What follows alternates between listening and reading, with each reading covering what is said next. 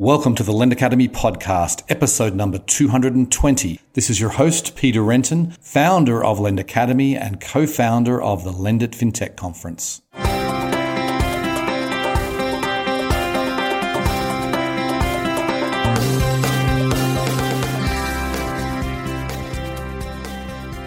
Today's episode is sponsored by Lendit FinTech USA, the world's largest fintech event dedicated to lending and digital banking. It's happening on May 13th and 14th, 2020 at the Javits Center in New York. Lending and banking are converging, and Lendit FinTech immerses you in the most important trends of the day. Meet the people who matter, learn from the experts, and get business done. Lendit FinTech, lending and banking connected. Go to lendit.com slash USA to register. Today on the show, I am delighted to welcome Luz Urrutia. She is the CEO of Opportunity Fund and a position she has held for about a couple of years now. I wanted to get Luz on the show because I, have always been fascinated, or for several years now, with Opportunity Fund. They are the largest non-profit uh, small business lender, micro lender in the country, and I feel like they have just such an interesting story where they're, they're loaning money to people who are underserved at very reasonable rates and have very reasonable default rates. So wanted to sort of dig into that and find out why. And you know, Luz is actually very generous in sharing a lot of the insights that has really enabled her company to be to be successful. And so we talk about the underwriting, we talk about how they sort of are more than just a lender to these people. They really are a part of their borrowers' lives. We talk about how they've sort of managed their relationship with Lending Club. That's a big part of what they do and where their capital comes from and what's next for 2020. It was a fascinating interview. Hope you enjoy the show. Welcome to the podcast, Luz. Thank you, Peter. Glad to be here. Okay, so I'd like to get these things started by giving the listeners a little bit of background about yourself. And you've had quite a storied career, I would say, so far with working in, uh, you know, in the banking system. So tell us, just tell us some of the highlights of your career today before Opportunity Fund. Sure. So I'm originally from Venezuela, so I'm an immigrant myself. I've been here for a very, very long time. Came to the to this country to learn English and finish my undergraduate, and then uh, started working for a bank. At the time was Wachovia Bank. Uh, then went and got my MBA, and uh, then I got this little bug in me, driven mostly by my original experience when I started working at Wachovia that uh, I was turned down. I applied for a credit card and they turned me down because I didn't have any credit. And so I thought that was pretty odd because I could be working for a financial institution, but they wouldn't give me credit. And I promised that one day in the future I would go build uh, a bank or a financial services organization to serve the underbanked uh, population with responsible and affordable financial services for people that didn't have access. Mm-hmm. And so that sort of drove my, you know, pursuit of working in a number of different organizations to develop knowledge and understanding about this community. So from that, I built the bank, ran it for about 13 years, sold it. Then I came to California started working for a company called Today Oportun. It was Progreso Financiero, and you know they also worked with small dollar, primarily at the time immigrants, Hispanic immigrants that didn't have credit uh, or had thin files. And then you know I, I decided that I needed to think about. I've been in the for-profit world my whole life, and sort of balancing profits with mission is a real difficult tension at times. And so that kind of brought me to coming and joining Opportunity Fund, A, because I was passionate about their mission, and two, because I felt that how about if I start with a mission and allow the mission to drive the sustainability of the business? So mm-hmm. really, my whole entire career has been focused on financial services, and the last 17 pretty much serving underserved populations. Right, right, interesting. So, you know, obviously, Oportun. You know, had Raul on, on the show before, and, and you know, they, they certainly are focused on a on on an underserved population. And so, I'm curious about the the crossover between the population. But, so let's just hold that thought because maybe we should start by explaining what Opportunity Fund does. So why don't you give us a little bit of a elevator spiel there? Sure. So Opportunity Fund, uh, we are the largest nonprofit microlender in the country. And our focus is to tackle the widening inequality by investing in underserved and overlooked small business owners and communities across the country, both urban and rural. You know, small businesses are a critical driver of new jobs. They employ 50% of the population and generate 64% of net new jobs. And entrepreneurship is a proven pathway to help move people into the middle class. Mm-hmm. But unfortunately, many deserving small business owners don't have access to the affordable and responsible credit that they need to support and grow their businesses. So we provide small loans, mostly to low to moderate income ethnic minorities, women, and immigrants to help them make that permanent and lasting change in their lives. So you can look at our model as a hand up, not a handout. Mm-hmm. You know, we've seen firsthand uh, the ripple effect of the loans that we make in the form of growing businesses, more jobs, more vibrant communities. And the organization has been in existence since 1994, and since that time, we've deployed more than $900 million uh, and helped thousands of entrepreneurs in, invest in their futures. Right now, we are launching, last year, launched our new five year strategic plan where we are committed to deploy an additional $1.2 billion mm-hmm. uh, to small business owners across the country by 2023. And, you know, our focus, as I said, we do about 75% of our borrowers are low to moderate income, 30% are women, and 85 to 90% are minority owned businesses. Right, right, okay. And in addition to that, I also believe you you are also a CDFI, right? So you get so you get some of the benefits from from that designation. I'm guessing. So maybe maybe just just a quick a quick rundown for the listeners, just a, sh- a short spiel on what a CDFI is. Sure. So CDFIs are community-based, specialized financial institutions that serve low-income communities or, or people that live in distressed communities.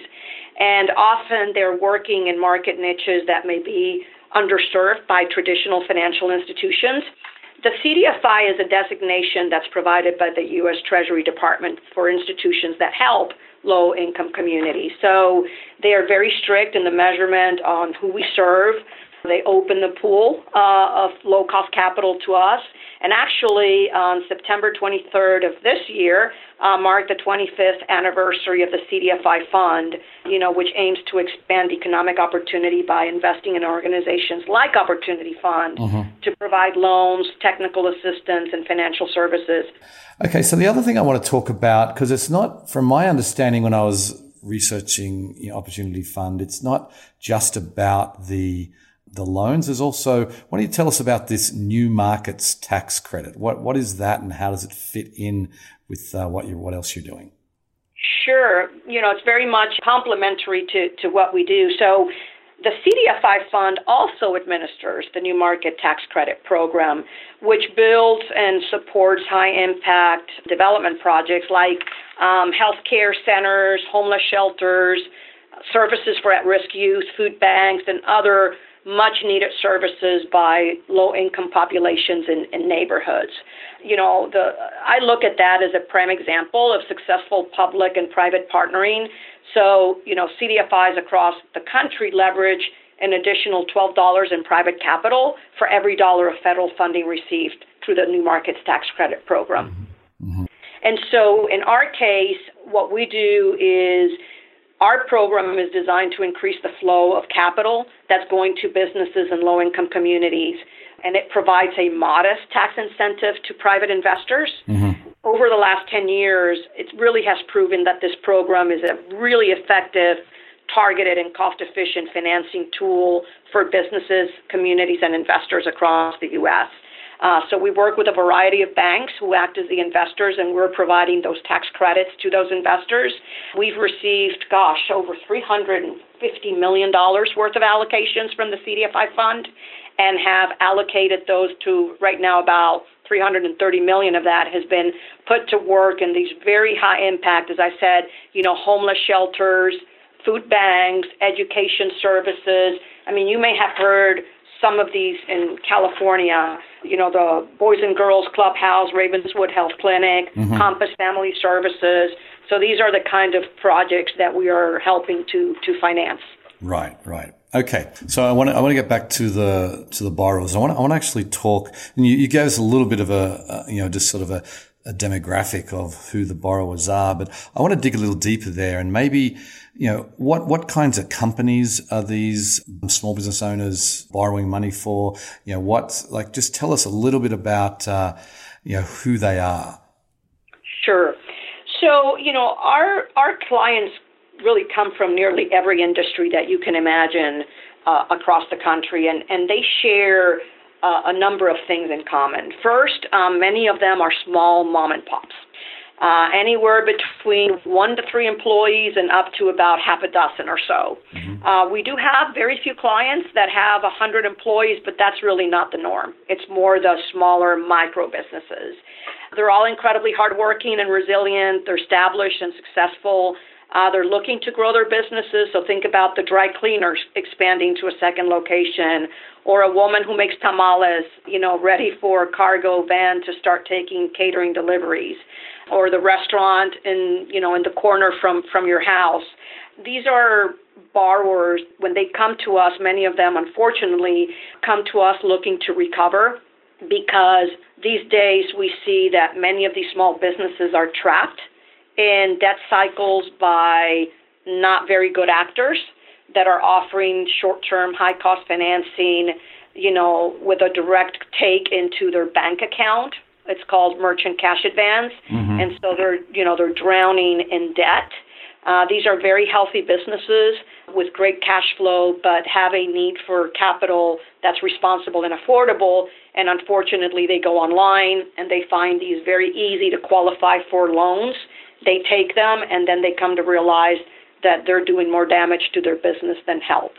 Our borrowers also, in many cases, don't have traditional documentation. You know, over 15 to 20 percent don't have credit or have thin files. Mm-hmm. So obviously, they're not a focus for many of the banks and lending institutions you know, many of them have been, their average, to give you an idea, the, the median household income is about $38,000 of our borrowers. Okay. So these are really, you know, individuals that, that are looking to set up their business and, and, and support themselves and their families, create jobs in their community, and then cause that ripple effect of, you know, people that invest and save and invest in their communities. Right, right. So then, are these? I mean, you sort of said set up a business, which made me think: are these are these new businesses as well as established businesses? Uh, so our requirement is that we look at borrowers that have been in business at least one year. Okay. However, in some cases, if we have a borrower coming to us that has a lot of experience in the trade in which they're trying to set up. So they've been in the food industry, in the restaurant as a cook, and they come to us and say, "Look, we want to buy a mobile food truck." To start our own, we will, you know, we will finance that mobile food truck. Mm-hmm. But it's because they've got experience in the trade and the business that they want to start. Right, got it. Okay. So what about the loans themselves? Let's just talk about the terms of these loans. You know, what's the what's the typical you know, size, interest rate, you know, the, the, loan term? What's the tell us about the loans themselves? Sure. Um, so we loan anywhere between twenty six hundred dollars, that's two thousand six hundred dollars, to two hundred and fifty thousand dollars, and obviously that's a big range. The average term is about thirty three months. Our loans go anywhere from 12 months to 72 months. And our rates vary. And again, it depends on the size of the loan, the profile of the borrower, but our rates go anywhere between 7.5 to 18%. Okay, so 18 is the high that they're going to pay? Yeah. Okay. Yeah. So then some of these, I mean, it sounds like some of them are, are really refinancing existing high interest debt. Like if they've got a merchant cash advance that's really crushing them, they might, you know, you're finding that, that a few of them will just need to get out from under that. And so they, they're coming to you to try and refinance. Yes, as a matter of fact, there is a paper that you can access on our website on affordable and unsustainable, which was a research that we did a few years back when we spoke. We got about 100 clients uh, that we came to us to get refinancing, and we found that many of them, uh, the average interest rate was 94% on the loans that they were borrowing for their business. Mm. Some of them we saw had rates up to 350%. And what we also learned was that, you know, most of these businesses were paying twice the amount in debt that they had available per their own cash flow. We were able to help about 50% of those borrowers, uh, Peter. Unfortunately, the other 50% were so deep in the hole that we could not help them. But right. our focus is to get them into a responsible loan before they even have to go out and find a, a, a loan of that magnitude and that you know that that rate. And if they go there and find them before they find us, then trying to refinance them into a better loan that's going to help their business. Right, right. And then, so I'm curious about the you know the loan performance because you've got I mean these these are very reasonable rates there's no question about it. You know the, these are from a, for a small business to an underserved community that's these rates are very reasonable. Is there any other any metrics you can share on on how the loans have been performing? Sure. So you know we have a 95% repayment rate which is one of those huge misconceptions that these borrowers are very high risk if you applied the principles of responsible lending, which is underwriting every borrower for ability to pay, making sure that they have sufficient cash flow so that they can afford the loan, reporting credit to the credit bureaus, providing, you know, reasonable pricing, what you're going to find is that you have not only very responsible borrowers that pay back 95% of the time, but also very loyal. Mm-hmm. And so that is one of our sort of biggest um, rewards, if you will, uh, to see that these borrowers can take money, can do so much, invest and grow their business, and yet, you know, we, we get a 95% repayment rate. The other piece is the survival rate of the businesses. Our businesses, after having taken and paid a loan after a few years, they show a 94% business survival rate and that is twice that of the national average. So that's another statistic that we measure that we're very, very proud about. Mm-hmm. So then, what what is it about your underwriting you think that is being able to to have? I mean, obviously, it's more than underwriting. It sounds like you've really got this sort of bond with your borrowers. But I want to just talk about the underwriting briefly. You know, what kind of data do you use? How do you how do you approach it? And you know, what's your sort of what's your approval rate on these on these borrowers? Yeah, so you know, it's it's a combination of things, right? The the first thing is, you know, we underwrite every single borrower for ability to pay. So that's at the top of the list. If you think about what are the first things you do, those are the first things we do. We believe that it doesn't make any sense to put a borrower in a loan that they cannot afford, particularly because we report credit to the Bureau. So that's number one. The number two is, you know, we look beyond the numbers. We underwrite loans taking into consideration the borrower's experience, as I mentioned earlier, as well as the character. So, you know, when we talk about collateral, for us, we look at collateral in terms of assets, but we look at moral collateral, mm-hmm. which is very, very high within the community that, that we serve. As I mentioned, we report all loan payments to the credit bureaus because we believe that helping someone build or improve a credit score is helping borrowers build an asset that is critical for any business or individual that's looking to grow and be able to do some of the very most basic financial transactions in this country, right? So renting a place, you know, connecting utilities, you know, getting a cell phone. So that's very important to us. The other thing that we do that I think is critical in the success of our lending is that we build in business advising and feedback throughout the underwriting process and the life of the loan. We believe that a little bit of the seed money, but the right kind of financial advice, those two combined are a real powerful combination to ensure the, the success of, of that loan and that borrower. Right.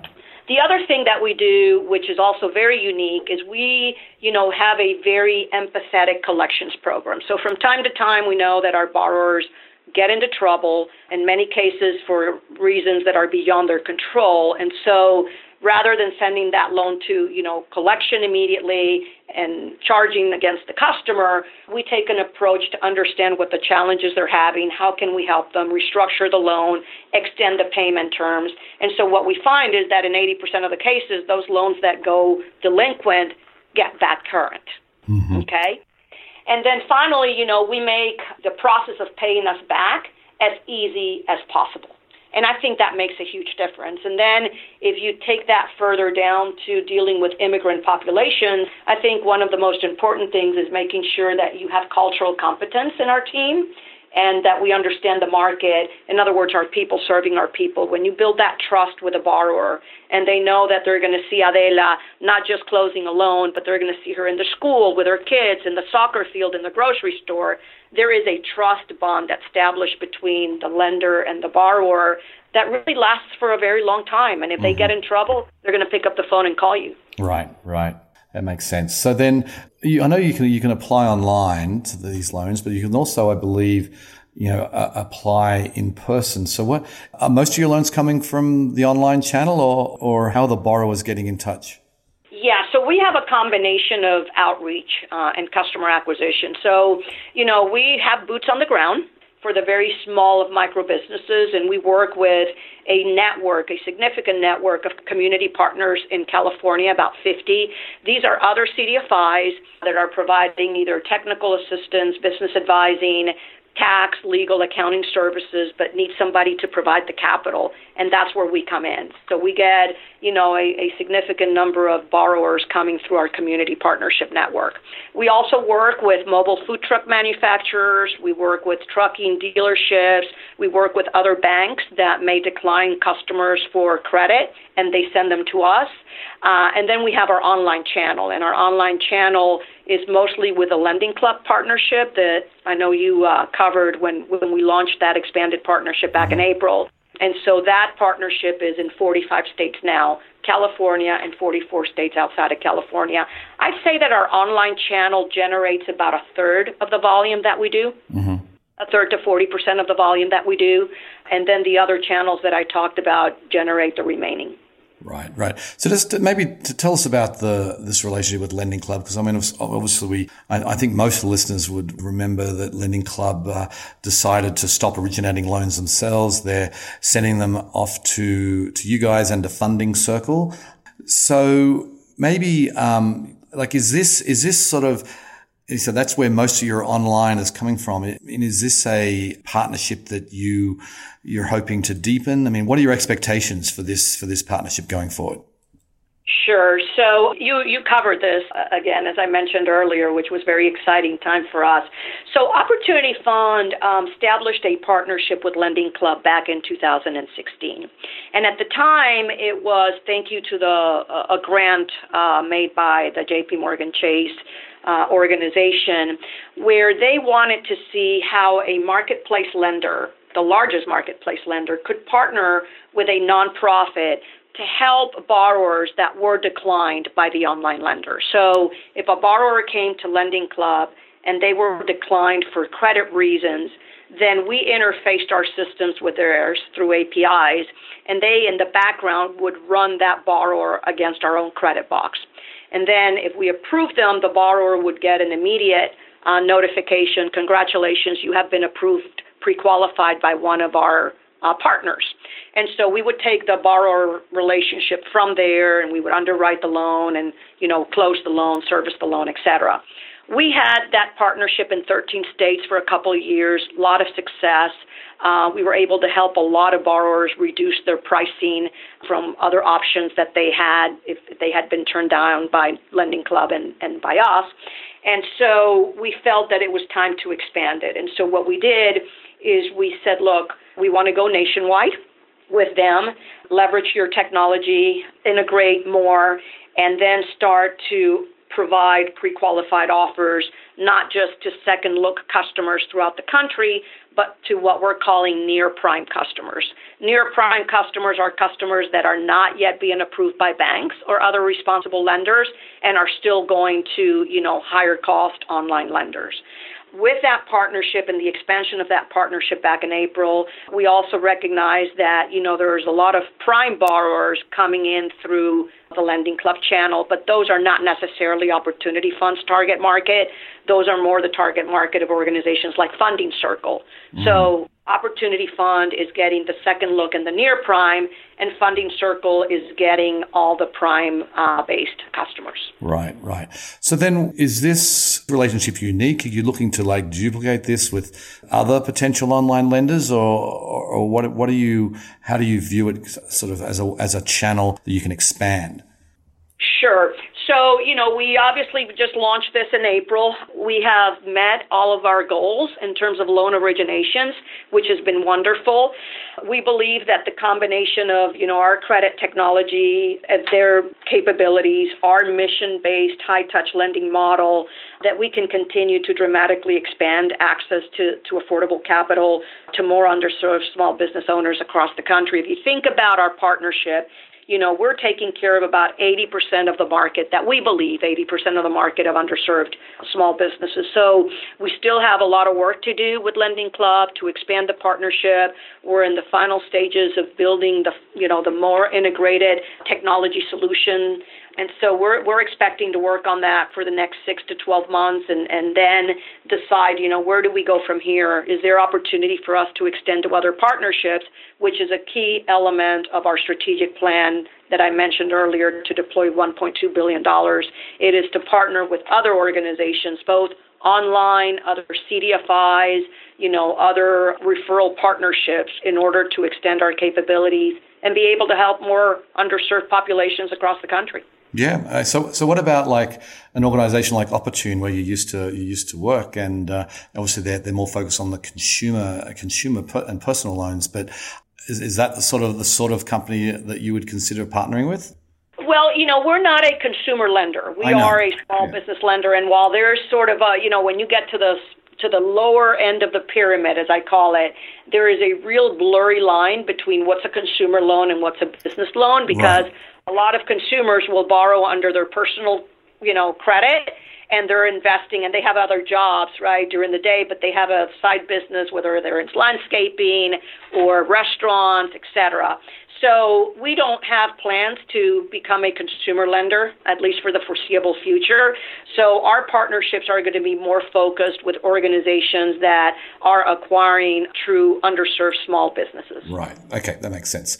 So then, what about the the capital that you're lending out? I mean, obviously you've you, have got the CDFI fund that you talked about, where banks and banks, I believe, can get CRA credit uh, for for the loans that they're putting out there. But what, maybe you could tell us what other what other sources of capital that you're you're working with. Sure, absolutely. So yeah, so the CDFI fund is is crucial for us, and you know we've um, I think we've gotten like sixteen and a half million dollars worth of allocations since the fund has been in existence, which has been great. The bulk of our funding comes from traditional banks, financial institutions that are lending us uh, through their Community Reinvestment Act. So, you know, it's it's highly critical, highly impactful because it's low cost capital. And as you probably know, you know, banks are required to invest capital in the communities in which they take deposits from and where they operate. And a lot of financial institutions don't necessarily have the expertise, the know how, or the desire to lend to the kind of businesses that we lend to. So, what they do in turn is they give us those loans and we on lend to those to those local communities. And so that has been incredible capital for us. You know, right now we have over 110 million dollars worth of lines of credit. The bulk of that comes from CRA banks. We also have an impact investment note. Last year, two years ago, uh, we issued the largest impact investment note that has ever been issued by a nonprofit small business lender, CDFI. We raised about $11.5 million from that. Uh, we're expanding that, and that had, you know, investors, foundations, a lot of accredited individual investors, and so that provides another, you know, important source of capital for us. And then we have a number of foundations that provide uh, program-related investments. Banks provide EQ2s and other low-cost capital, which is obviously so critical for us because the rates you were talking about that are reasonable, the reason we can provide those kinds of rates is because we get very low cost of capital that helps support the lending at those rates. Right, right. Yep, for sure. For sure. Okay, well, we're just about out of time, Luz. I just want to maybe we could end with you know talking about what's next for you guys. You uh, you know just you've talked about your five year strategic plan, I know, but maybe give us a look. You know, give us a bit of a window into next year and what do you hope to what do you hope to achieve in 2020? Yeah, so as I said, you know, we're marching towards a $1.2 billion deployed by 2023. You know, next year we're looking at deploying close to $140 million worth of capital. We are launching our Women of Opportunity initiative. Um, as you can imagine, uh, I am keenly focused in helping women owned businesses mm-hmm. uh, achieve their true potential, and that's one segment of the population that unfortunately uh, gets a minimum amount of uh, debt capital when, when they ask for it. We're working with obviously Lending Club to expand that partnership and make it as, as productive as it can be. We also established a partnership with Key Bank to open in new markets with our trucking lending, uh, starting in New York and hopefully expanding into other markets. We're looking to expand our impact investment fund to attract more institutional and individual accredited investors. We will continue. One of the key areas of our business is to advocate and help influence policy uh, both at the state, but you know, national and, and, and, and regional level and that's a big part, especially in this in these days where you know every time we we we turn around, we see that one of the programs that is benefiting these um, low income communities is at risk of being eliminated. So our policy and advocacy work is going to be take a, a very intense approach in 2020. I'm going to be spending time, you know, talking at the CFPB next month about the need for us to collect data from small business owners under Section 1071 uh, that they're evaluating.